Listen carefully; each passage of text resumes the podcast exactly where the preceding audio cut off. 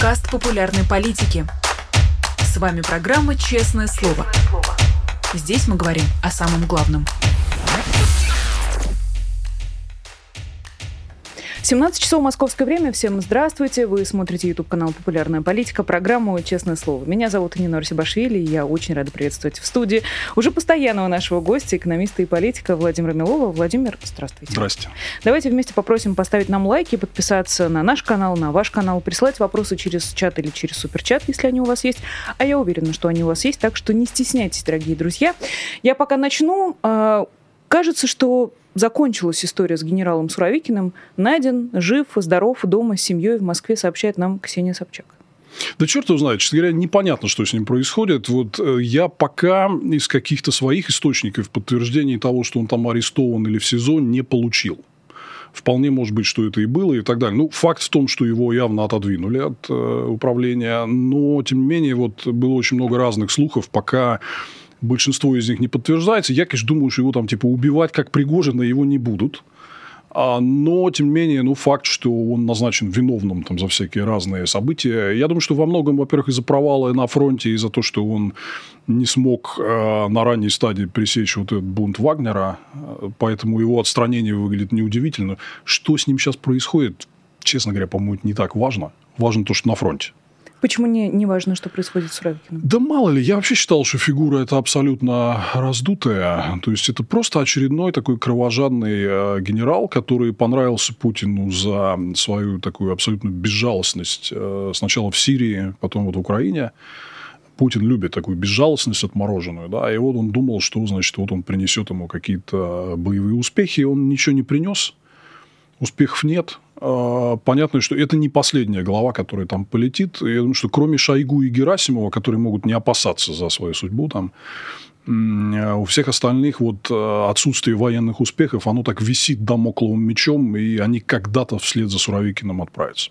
Шойгу никак не комментирует историю с Суровикиным. Дмитрий Песков не комментирует и даже говорит, что нельзя его спрашивать об этом. Почему, как вам кажется? Потому что эти решения принимает лично Путин, и они все не уполномочены комментировать то, что, значит, царю там взбрело в голову с утра пораньше. Да? Поэтому, мало ли, здесь очень, э, с учетом всех последних событий, у нас, значит, тут людей, которые что-то громко комментируют, их убивают и сажают, да, даже если они были абсолютно лояльны из ближнего круга. Поэтому это минное поле, шаг влево, шаг вправо, что-нибудь не так прокомментируешь, ну его нафиг, лучше я промолчу. Мне кажется, они рассуждают вот так. Про мобилизацию вас прошу. В последнее время очень много э, сообщений, новостей о том, что не будет никакой мобилизации. Но мы привыкли к тому, что когда чего-то не будет, значит, это будет и обязательно. Как вы относитесь к этим разговорам? Как вам представляется вероятность э, новой волны мобилизации в России? Ну, э, они, конечно, очень хотят мобилизацию, причем хотят ее давно сразу после первой волны, они хотели вторую, они прям очень ее хотят, они вот смотрят на нее там как кошка на сметану, которая на столе стоит, да, хочется и колется, и мамка не дает, я извиняюсь, как говорят, да, а, и, и у них есть огромные ограничители на эту мобилизацию. Первое, конечно, это то, о чем все говорят, что это а, очень негативная реакция общественного мнения, причем в этот раз она будет хуже. Потому что год назад а, еще все вот эта вот затянутость и бесперспективность войны, она не была очевидна многим в обществе. Сейчас я думаю, что по моей оценке это такое превалирующее состояние, то есть люди понимают, что все это куда-то ушло вообще там за горизонт, да, и непонятно за что, и у многих есть информация из фронта реальная, кто-то знакомый, и даже родственники там где-то, и то есть люди понимают, что это, ну, это ни зачем никому не надо, просто мясорубка. Вторая история, что я думаю, что они в первую волну год назад, они выбрали все кадры, которые были более-менее подготовлены по всем вот этим вузам, военно-учетным э, специальностям, им же им не просто мясо нужно. В современной войне им же нужны специалисты, там, командиры какие-то, типа, там, водители, механики, чего-то там, да. А, я думаю, что они полностью выбрали это год назад. А, и то, что сейчас они получат, это в буквальном смысле слова вот пушечное мясо, такая ни к чему не готовая масса, которая в принципе, боевых задач решать не может. То есть, издержки общественно-политические огромные, а толку от вот этой всей э, толпы на фронте будет э, немного. Поэтому в принципе, они вот то, что мы видим, э, что они там ведут всякую подготовку, чтобы вести ответственность за неявки, там, закрыть границы для там, подлежащих мобилизации. То есть, они инерционно в эту сторону двигаются, понимают, что им дополнительные как бы, люди на фронте будут нужны, но политически это решение для них, оно абсолютно не дает никакого выигрыша, зато дает много минусов.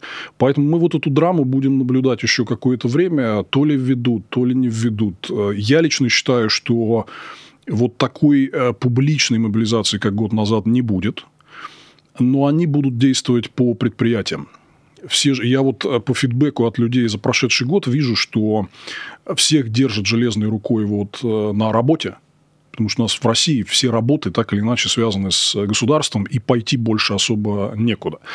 И они просто предприятиям спускают разнарядку, типа, выберите вот из деревни там 15% самых ненужных, значит, чтобы принести в жертву дракону, сами решайте.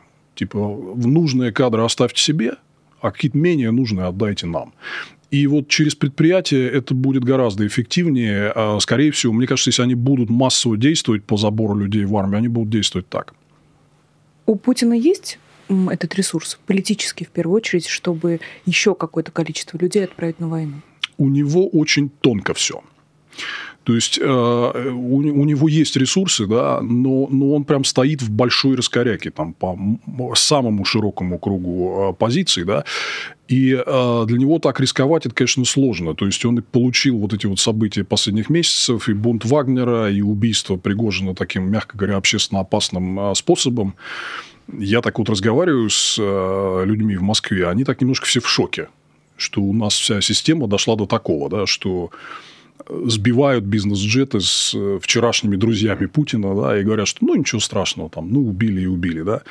Вот, а, то есть система так по чуть-чуть идет в разнос. Тоже вот у меня сейчас был разговор с а, коллегами здесь европейскими, типа вот они спрашивают, а вот как бы а, вроде как российская экономика пока справляется. Я говорю, а вот если бы ваш Центробанк вот так панически ставку до 12 э, поднял, что бы вы сказали, да?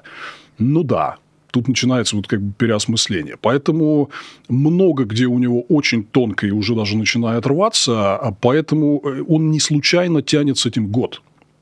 Ему вот эти дополнительные люди были бы очень нужны на фронте. То есть, если бы он провел мобилизацию, вот как говорили, после Нового года, помните, было много прогнозов, я думаю, что тема а, прорывов Украины через э, первую линию была бы в большей степени закрыта, чем вот мы видим сейчас. А им не хватает резервов – они перебрасывают войска, все Z, э, эти блогеры жалуются на дефицит резервов, что нет ротации, что раненых отправляют обратно туда недолеченных. Ему эти люди были бы нужны, но он за год вторую волну так и не объявил. И это не случайно. То есть, это показывает, насколько серьезные сдерживающие у него факторы.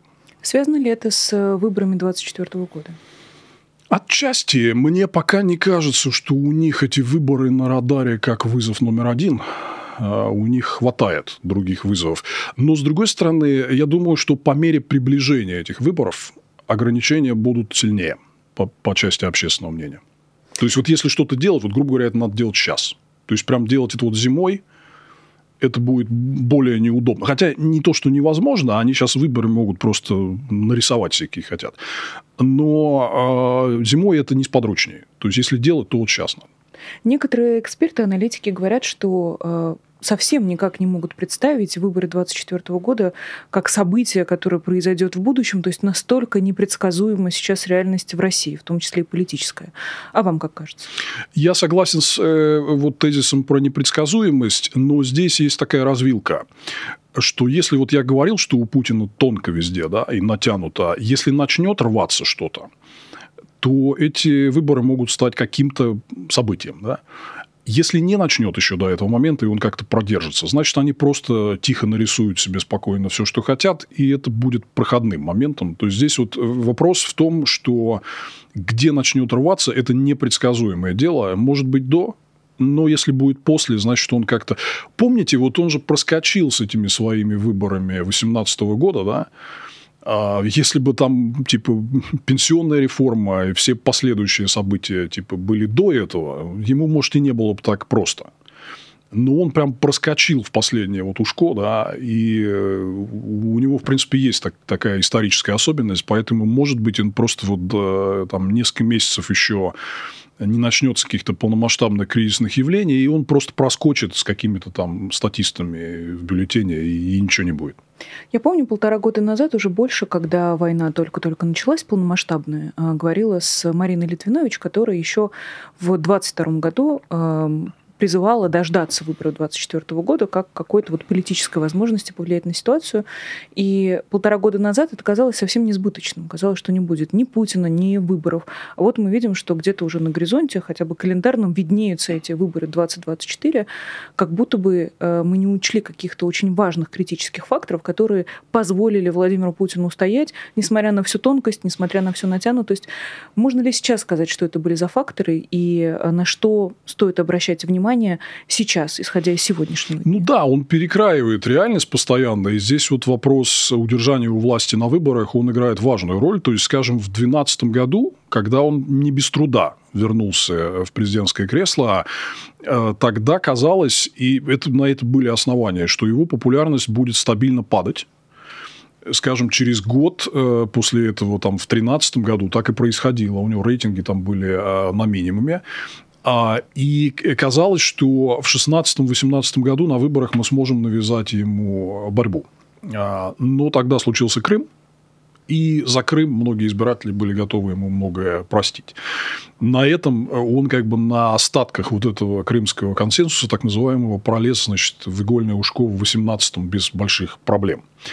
А после этого, конечно, перед ним маячил вот этот вызов, тем более, что многих людей, которые, в принципе, даже нормально к нему относятся, коробит вот эта тема вечного президентства и обнуления, такая африканская чисто, да, вот. И даже многие люди, которые говорят, что они нормально относятся и даже поддерживают Путина, все-таки хотели бы смены власти. И хотели бы других людей. А невозможно, чтобы один чувак сидит уже там сколько десятков лет.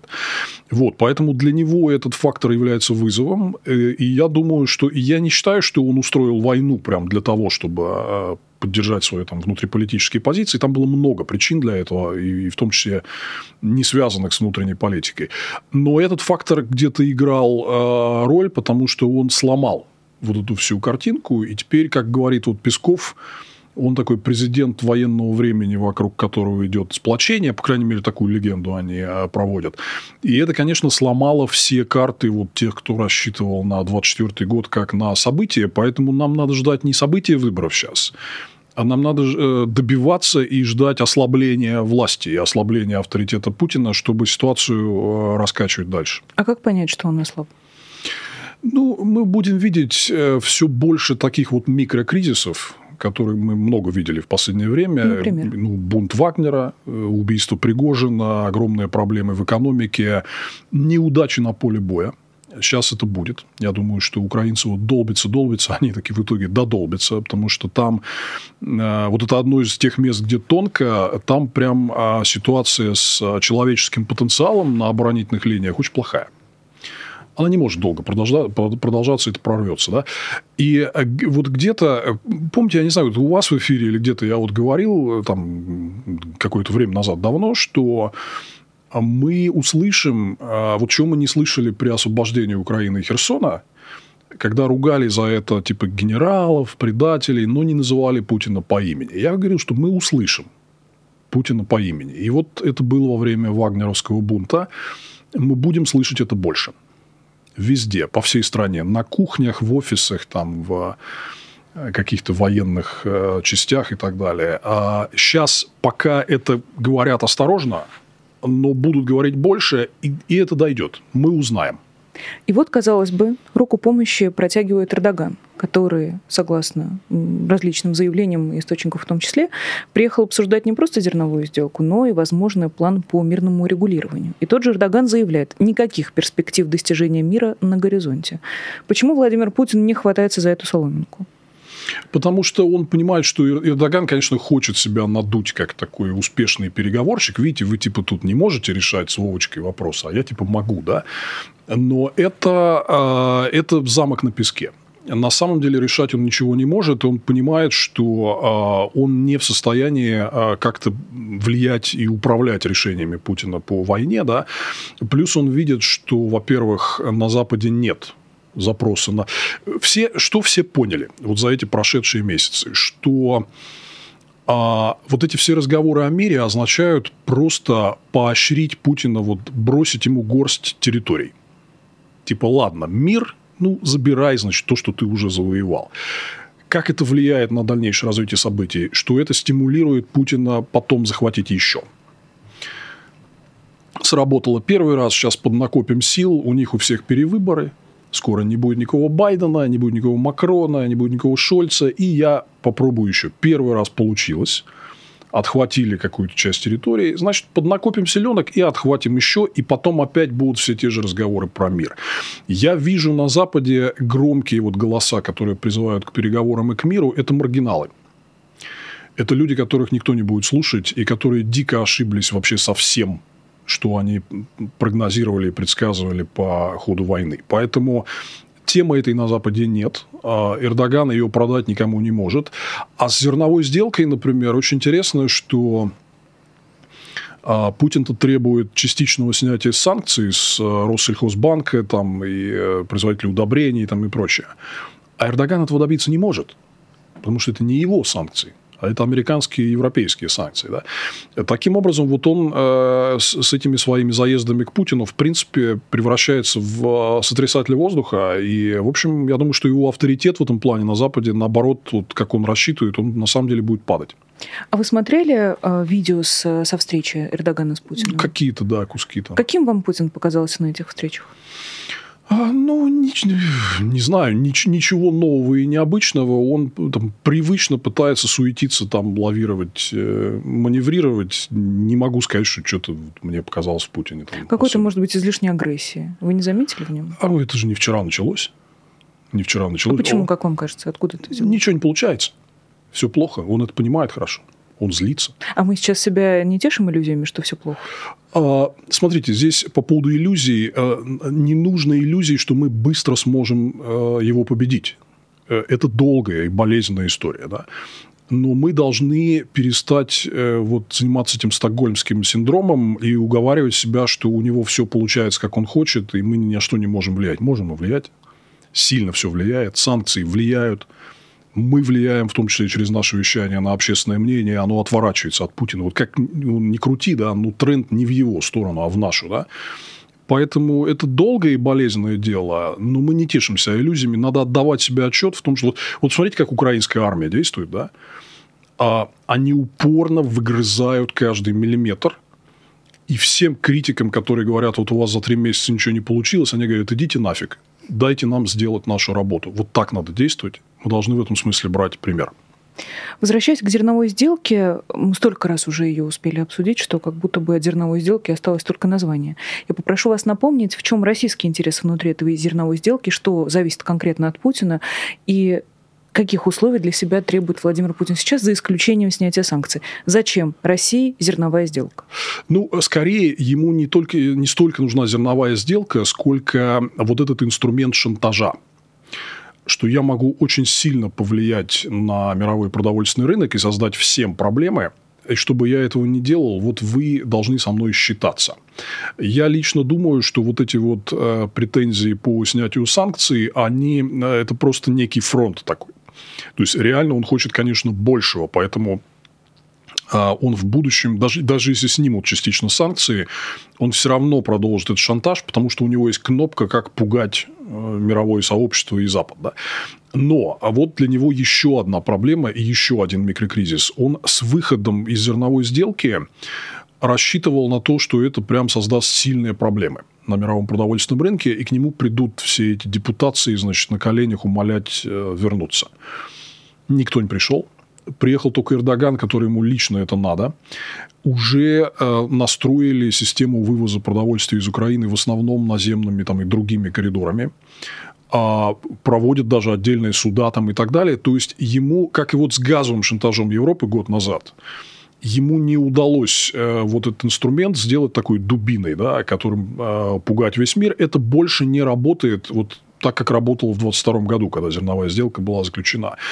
Это еще один... То есть, я вижу, что вот люди в Москве, например, которые в номенклатуре работают, они это видят. Они видят, что Акела промахнулся там в очередной раз, что на саммит с Африкой половина не приехала что ЮАР таки все-таки его уговорила, типа, не ездить, да, несмотря, хотя, что они вроде как друзья, да, что он хотел зерновой сделкой потрясти мир, а он его не потряс, посмотрите просто на график цен на пшеницу, да, ничего похожего на прошлый год э, нету. Поэтому здесь э, его, конечно, интерес стратегический в том, что использует это как дубину, но это все меньше и меньше работает. Это говорит о том, что внешний мир адаптируется к его угрозам, и это хорошо. Доллар за 200. Реальность? Да, когда? Ну, вот мы с Наки поспорили, что до марта. Я считаю, что до марта будет. Ну, вот вы видите, да, что сколько там прошло, а, три недели, да, с момента экстренных мер Центробанка, там ставка 12 и все такое. Ползет, родимый баксик, опять к 100, значит, э, рублям за доллар. Будет и дальше. И э, я вот выпустил у себя видео на канале, где объясняю, в чем механика. Вот этот валютный голод, он не исчезнет. А основная причина в том, что мы ничего не научились производить и не научимся. И нам нужен импорт. На импорт нужна валюта. Валюты не хватает, потому что экспорт упал. Все. Это вот просто математика объективная, никуда не денетесь. К марту как раз э, к президентским выборам, получается? Mm, да. Может, и раньше. И как вам? А я говорю, что вот это напряжение будет нарастать. То есть, э, мы не знаем, когда ситуация дойдет до того, что прям она пойдет трескаться – Сложно это предсказать. Но и в экономике будут и, сам, и самые разные другие проблемы, тоже не только связанные с э, курсом. Видно, что вот их инфляция беспокоит больше всего. И она от курса, кстати, тоже зависит. Но вот это вот, э, она э, как бы выходит на первый план как проблема номер один, потому что инфляция означает, что всех их финансовых планировок им будет не хватать они закладывают все эти индексации по инфляции там, и, и прочее, да, а как бы денег не хватает, и это значит, что все будет, э, там, доходы будут обесцениваться, покупательная способность будет обесцениваться и прочее. Поэтому видно, что инфляция их волнует больше всего, она выходит из-под контроля. Ну, я, я, я помню времена, когда инфляция реально выходила прям совсем из-под контроля. Это было прям плохо, и, и в том числе для властей создавало огромные политические проблемы. Мне кажется, мы говорим о вашем любимом времени. Да, да, да. В истории России. А, такой есть расхожий аргумент. Ты что мне ваш доллар никогда в руках не держал, а на хлеб а, колбасу и какую-нибудь выпивку мне всегда хватит. Так ли важно для э, части людей, которые сейчас находятся в России, сколько будет стоить доллар? Да, потому что вы не слушайте то, что они говорят. Э, смотрите то, что они делают. Э, люди всегда будут вам объяснять, что нет, нет, у нас все хорошо, мы адаптируемся и так далее. Но э, реально, если вы посмотрите, то качество жизни сильно ухудшилось, и вытье идет активное. Ну, например, там автомобили все, забудьте про хорошие, дешевые, доступные автомобили, там, китайские за сколько там, 2-3 миллиона там, а, и так далее, да, или Лады Гранты. А дальше э, хлеб. Окей, вот читаю новость свежую, производители хлеба сказали, что типа 7-10% а, до конца года будут вынуждены повышать цены, потому что давит. Бензин, не хватает денег в бюджете для выплат нефтяникам по демпферу, бензин попер вся страна типа воет, что с бензином происходит. А смартфоны подорожали за первое полугодие более чем на 30%. Ну и так далее. Поэтому в ЦИОМ публикует э, опрос э, о 1 сентября за год подготовка ребенка к школе в среднем выросла на 30%, на 10 тысяч рублей. Где? Вот у всех есть в кармане эти запасные 10 тысяч рублей? Нету. Поэтому говорить они могут сколько угодно, но мы-то видим объективно, что с ними там на самом деле происходит. Поэтому это просто такая вот попытка психологически уйти в норку, сделать вид, что нет никаких проблем не существует, но они вылезут наружу. У людей терпение не такое долгое. Это вот они Всего каких-то 23 года, правда? Ну, 23 года эти были разные. Из этих 23 лет, э, например, первые 8 были экономически, по крайней мере, на поверхности довольно успешные. И они создали вот этот задел, что все же там уровень жизни вырос, мы живем лучше, чем в 90-е, значит, мы не хотим туда возвращаться, значит, вот надо поддерживать вот это все. Да? Потом, когда стало плохо, и мы с коллегами говорили, что это вот симптом серьезной болезни, надо все менять. Нам говорили, разные в том числе, не но ваши коллеги, что мы не хотим революции. Мы, вы слишком радикальны, у вас нет конструктивной программы, а мы просто вышли за честные выборы и так далее. А надо было уже тогда – ставить э, вопрос ребром. Поэтому Ну, такое инертное общество тяжело раскачивается, но я помню времена, когда оно доходит до точки кипения. И э, у нас вся история России так построена. Вот терпим, терпим, терпим, терпим, терпим, потом бац и... И еще немножко терпим. Ну, когда-нибудь э, это все обрушивается с таким грохотом. Некоторый грохот бывает более даже громкий, чем, чем другие. Да? Так что вот мы идем к очередному такому моменту. К сожалению, Путин других вариантов не оставляет. Про инертность интересно. Вот мы сколько с вами наблюдаем за этой системой. Вы даже имели возможность изнутри за ней наблюдать. Недолгое время, правда, но тем не менее. И вот сейчас, когда раскладываете вы нам всю эту ситуацию, говорите про экономику, говорите про войну, говорите про международные отношения, кажется, что нет никакого стимула держаться за Путина дальше. Мы видим, как Роскомнадзор продолжает свои попытки заблокировать YouTube. Мы не видим какого-то массового бегства военных, ФСБшников или, неважно, людей из путинской системы. На чем эта система продолжает держаться? Что такого им говорят или обещают? Или что там происходит внутри? Вы понимаете, почему это еще не рассыпалось? Ну, несколько вещей. Первое – это отсутствие альтернативных опций. То есть э, за вот эти вот почти четверть века у власти Путин создал настолько монополизированную систему, что вы просто, допустим, вы с работы уйдете, вам некуда пойти. То есть нету каких-то крупных независимых участников рынка, особенно после начала полномасштабного вторжения. Все там иностранцы, которые оставались, там многие повыходили или де-факто перестали работать, да, хотя номинально еще там есть. Ну вот куда вы? Если вы э, там э, какой-то квалифицированный человек и что-то из себя там представляете, вот куда вам пойти работать? А если вы не квалифицированный? То есть, э, вот эта система, она последовательно лишала людей конкуренции, выбора, возможностей. И вот они сейчас, да, я вот э, просто получаю очень много таких вот отзывов из России, что да, мы прям готовы взорваться, но некуда пойти. Первое, некуда пойти. Второе, э, Путин же в последние годы провел очень много таких показательных расправ, в том числе с абсолютно лояльными людьми системы. Там, Улюкаев, Абызов, Магомедов там, и, и еще там далеко не одна фамилия это же были все такие интегральные части всего. Про Пригожина я вообще молчу. А, ну, они все это видят. То есть, допустим, 10 лет назад это не было так. То есть, если ты вышел, то ты как-то мог, ну, хотя бы там уехать, или, в общем, степень свободы была больше. Сейчас э, ты реально, если ты что-то из себя представляешь, можешь сесть. Это вот такой момент. Следующий момент, э, что вот те, кто работает в системе, особенно в силовой ее части, вот там для а, людей, не связанных с властью, есть опция уехать. Да? А эти очень боятся, что если они уедут на Запад, их там что-нибудь с ними сделают, потому что у них у всех есть, есть за что. А в какой есть момент что. они должны тогда захотеть перемен, Владимир? А, они, я не думаю, что они захотят перемен. Помните, как Янукович ушел? Быстро. Они просто разбежались. И вы их просто не нашли. И мы это видели э, во время Вагнеровского бунта. Ну, подождите, Янукович же не на пустом месте сказал «всем спасибо, я пошел». Там события были. События, определенные. Там, там были события, но вот это как раз очень четкая иллюстрация. Она такая же у нас была в Москве в августе 91 года ключевая причина, почему ГКЧП проиграл, и вот э, коммунистический путь тогда провалился, потому что никто не стал вообще палец о пальцем что-то делать, чтобы выполнять их распоряжения и как-то там за них... Ну, они сами испугались. Когда увидели, что ничего не работает. Они думали, что они прочитают вот эту хрень по телевизору, да, и выпустят заявление в газете «Правда», и все пойдут строем выполнять их распоряжения. Никто не стал ничего выполнять. Вот здесь будет точно так же. Я не жду от э, силовиков массового перехода на какую-то другую сторону. Я жду, что они просто перестанут работать.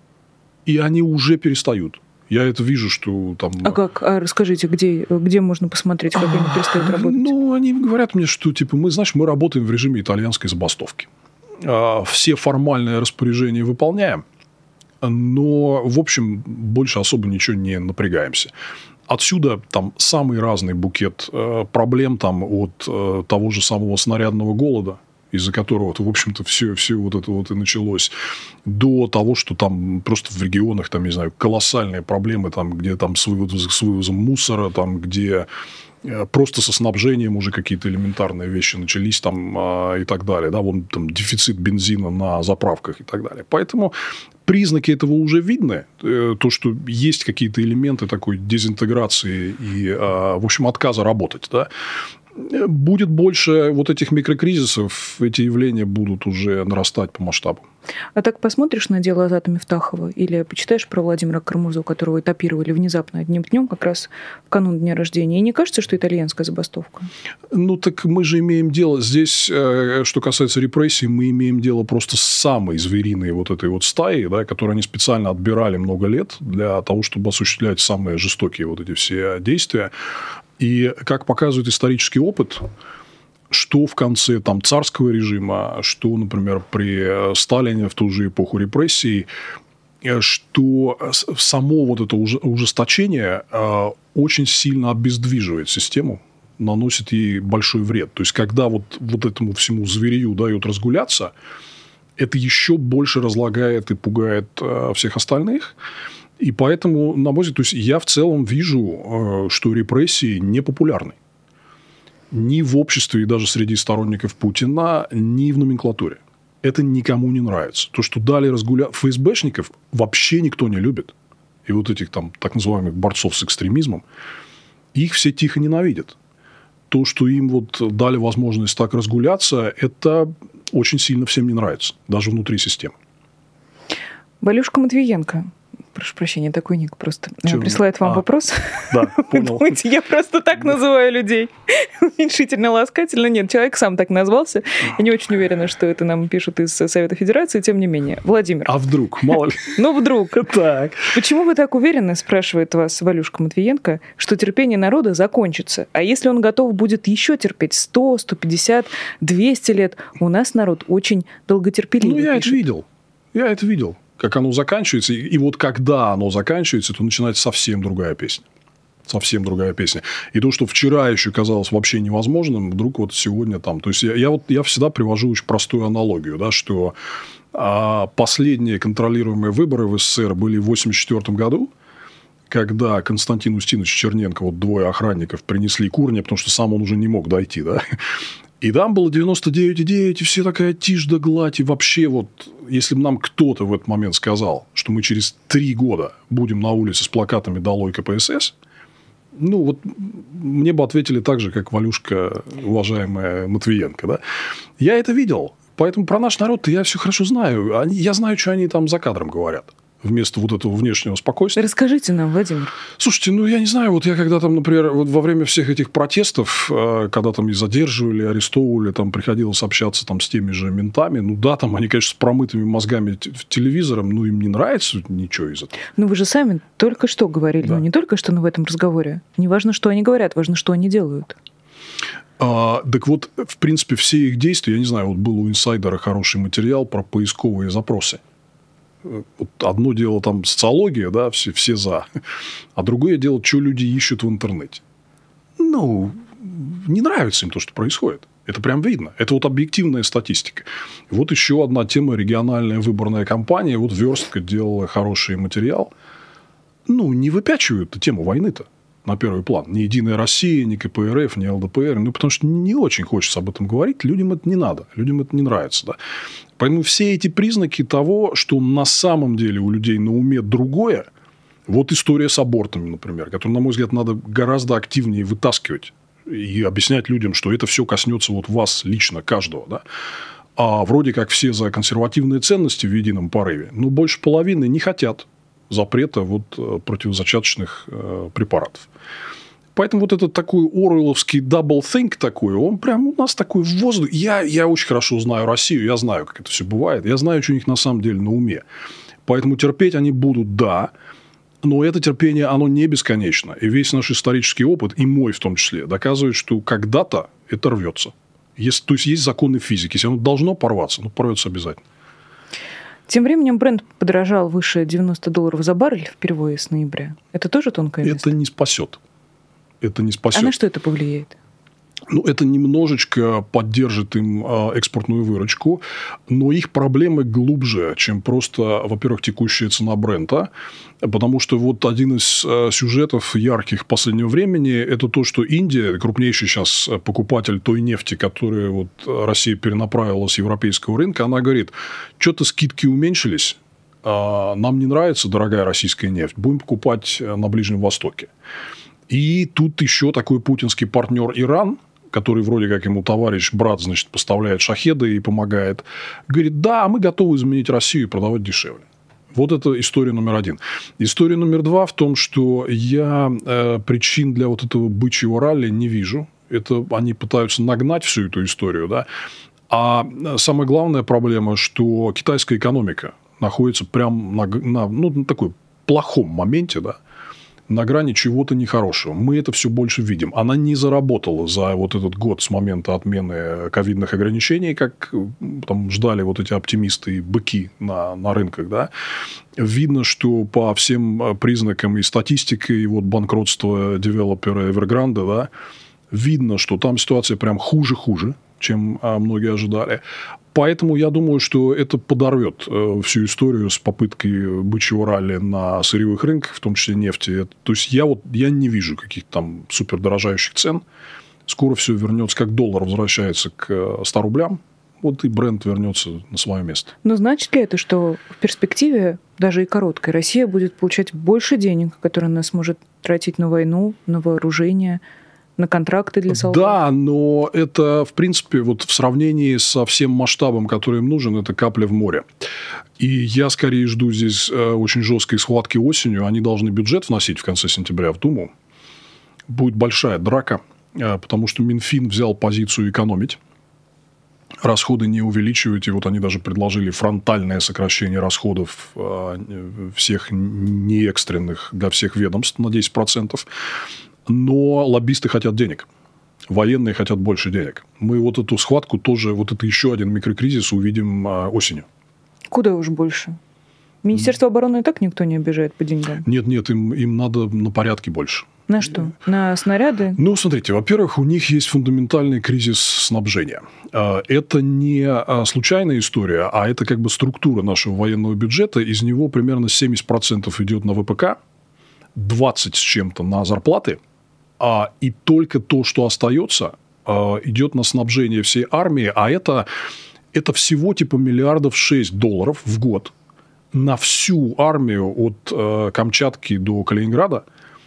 Э, все там продовольствие, форма, там, электричество, топливо и все материальное, грубо говоря. Ну, просто одного взгляда на эту цифру понятно, что на такую армию, тем более на такой масштаб, тысячекилометровую линию боевых действий, ну, 6... О чем вы говорите? Какие 6 миллиардов? Это, эту цифру надо увеличивать в 10 раз. В 10 раз. Э, то есть, добавить еще один военный бюджет. Таких денег у них нет. Поэтому вот просто для начала проблемы со снабжением адские. Они будут. И все будут жаловаться, все будут пытаться бить Силуанова. Силуанов будет говорить про дефицит. Вот вам еще один микрокризис э, буквально вот э, стучится в дверь. А что будет дальше? Вот Силуанов не сдаст свои позиции, не поделится ну, ни с Министерством все, обороны, ни с кем другим. Это все будет э, означать, что система потихонечку, но идет в разнос, да. Вот, например, ну, мы как-то видим... очень потихонечку. Ну, вот здесь вот работает та инерция, которую пишет э, Валюшка Матвенко. Мы с вами из России. Надо привыкать к тому, что здесь все долго. Здесь быстро вот не бывает. Ну, правда, потом как пойдет, да, будет лавина. Но ждать, ждать, может быть, придется долго. Так вот, э, собственно, что будет? Я лично считаю вот этот кризис между Вагнером и Минобороны, который привел к драматическим событиям, это во многом продукт дефицита денег. Если бы было больше денег, не было бы никакого снарядного голода из-за которого все началось э, в первую очередь. Так нет э, составляющих, нет комплектующих для снарядов. Приходится обходить санкции, приходится как-то вот э, использовать фирму прокладки, приходится в Европе искать э, более договороспособных. То есть санкции работают? То есть санкции работают? Работают, да ну не совсем. Владимир. Ну как не совсем? Вот довели до конфликта между Минобороны и крупнейшей частной военной компанией. Хорошо, такого надо больше. Интересно. А, тем не менее, тогда вас спрошу, оставшиеся пять минут, нет уже никакого Пригожина. А где вы видите точки напряжения сейчас? Вот если представить себе российскую политику как большую карту, вот где бы вы поставили флажочки? Ну, Пригожин, я бы поставил много флажочков на линии фронта, потому что Пригожина нет как консолидирующего фактора, но а, командиры, генералы все недовольны. То есть там такой, условно говоря, коллективный генерал Попов, которого уволили а, летом, он множится. Там много-много таких этих Генерал Попов, я напомню нашим зрителям, это тот, который называет себя Спартаком, а своих э, солдат э, гладиаторами. Ну, типа того, да, да. А, почитайте еще раз, вот, я не знаю, там Майкл у вас на канале все время делают вот эти подборки того, о чем воют э, Z-гниды. Воют-то они громко. Э, там... Ну, уже не очень после истории со Стрелковым, честно говоря. Ну, их прибили, но, с другой стороны, те, кто еще осмеливается хоть что-то говорить, там вот по намекам между строчек прям все видно, в чем там проблемы, да, вот, и, конечно, все, кто находится на линии фронта, ну, они адски недовольны, грубо говоря, я бы это суммировал так, что все считают, что их там бросили, что они никому не нужны, что генералы воруют, значит, и типа ничем их не снабжают, и ничего нужного им не поставляют, резервов нет. Ну и дальше вся эта песня вы знаете. Да? Поэтому здесь не будет такого консолидированного Пригожина, который бросил вызов. Но это не может не рвануть где-то, потому что там э, стоят э, очень измученные, очень уставшие, плохо снабжаемые войска. Да, они держатся правильно говорят, что русский человек такой терпеливый, и, к сожалению, это бы все в мирных целях терпения. Но, тем не менее, ну, это не может не привести к проблемам, и в том числе а, хотя бы для начала к локальным, но в целом к обвалу фронта. Я думаю, что это в итоге приведет. Поэтому вот еще раз везде всем говорю, что не трогайте украинцев, они долбятся в это дело, и они в итоге это пробьют. Возвращаемся к карте. Вот флажочки там, где фронт. Куда еще поставить? Экономика. А, это важная история, потому что а, они создали иллюзию для людей, что мы как бы прошли все трудности, и все, они теперь позади. Нет, они только начинаются. Теперь а, они действительно попытались максимально пригасить первый шок, но теперь наступают фундаментальные последствия всех этих санкций, и в том числе вот это вот быстрое падение рубля, это прям одно из них. Оно будет немедленно транслироваться в цены, потому что, еще раз, мы не можем ничего производить, все завозим по импорту, значит, от курса зависит э, внутренние цены на, на все. Да? Вот. А инфляция – это такая штука, которая, как мы помним по, по 90-м, вот, любимым вами, да, она тянет за собой все она тянет за собой все. То есть и обнищание населения, и падение реальных доходов, и то, что инвесторы... Ну, к нам и так никто не идет но просто при высокой инфляции там никто ничего, никаких проектов закладывать э, не будет. Да? Еще и при такой инфляции влечет за собой ставку. То есть Центробанк, он же как, как в анекдоте про обезьяну и полковника ФСБ, там что там думать, трясти надо. Да? Инфляция, значит, надо поднять ставку. Поднять ставку, как говорит Борис Титов, это убивает все перспективы инвестиционных проектов. Так что это вот такая вот спиралька. И плюс еще денег не хватает. Сейчас будет драка за бюджет. Это будет очень интересно. Я в сводках с Майклом Наки все это красочно опишу. Не могу вас не спросить, Владимир, хотя я понимаю, что невозможно на этот э, вопрос дать правильный ответ. Но попрошу вас дать прогноз. Вот вы нам сейчас эти флажочки все расставили. О какой временной перспективе вы сейчас говорите? Все время все приходит к временной перспективе. Я, Конечно. честно говоря, если мы настраиваемся на терпение и упорную победу, кто ну, вы кого на что перетерпит, надо выбросить часы и смотреть вот только сюда. Да, вот мы давим Путина, значит, мы его давим. Но часы, как только мы начинаем... Понимаете, вот вы руку сразу отпустили, тем, типа, перестаете его душить и начинаете смотреть, сколько времени. Нет. Он выиграл. Нет, подождите, но а, есть же какие-то законы экономические. смотрите, я а, могу... Вот какой прогноз я могу дать, что в ближайшие месяцы мы увидим а, очень серьезные кризисные явления, которые, в принципе, вот поставят вопрос об авторитете этой власти ребром в гораздо большей степени, чем раньше. Перед кем? Перед номенклатурой, перед обществом а, разговор о том, что Акела что-то все промахивается все чаще, ну, они прям станут массовыми. Мы на, это увидим. На кого ваша ставка? На номенклатуру или на общество? Моя ставка, безусловно, на общество, что оно все-таки должно начать э, просыпаться, как-то проявлять себя. Но это возможно только в случае, когда вот этот поводок репрессий чуть ослабнет. То есть все-таки номенклатура? А, она ничего не будет делать Я про это вот недавно большую статью написал на инсайдере, что мои надежды на номенклатуру только на то, что они перестанут работать и проявлять какое-то там подобие энтузиазма. А для того, чтобы добиться каких серьезных перемен, надо, конечно, общество раскачивать и с ним разговаривать каждый день и объяснять, что отсидеться не получится. Вот это то, что вы в том числе делаете, это очень важно. Спасибо вам большое. Владимир Милов, экономист и политик, был гостем программы «Честное слово». Хочу сказать большое спасибо Елене Дитрих, которая и вчера нам прислала сообщение через суперчат, и сегодня прислала гифку собачкой Сибаину и со словами «good job». Э, спасибо большое за вашу высокую оценку. Напомню, поставить лайки, если вдруг вы ждали конца этого эфира. Вот он, тот самый момент, когда можно это еще сделать. Подпишитесь, пожалуйста, YouTube-канал Владимира, наш YouTube-канал «Популярно политика. Ну и вы можете всегда нас поддержать через Patreon. Если вдруг вам нравится все, чем мы тут занимаемся, то, э, пожалуйста, не сдерживайте себя. Мы в ответ впишем ваши имена и все, что вы пожелаете в бегущую строчку в конце каждого эфира. Будем смотреть на вас и любоваться, как я это делаю сегодня, как я это буду делать завтра. Поэтому до скорой встречи. Всего доброго и пока. Вы слушали подкаст «Популярные политики». Мы выходим на Apple Podcast, Google Podcast, Spotify и SoundCloud. А еще подписывайтесь на наш канал в YouTube.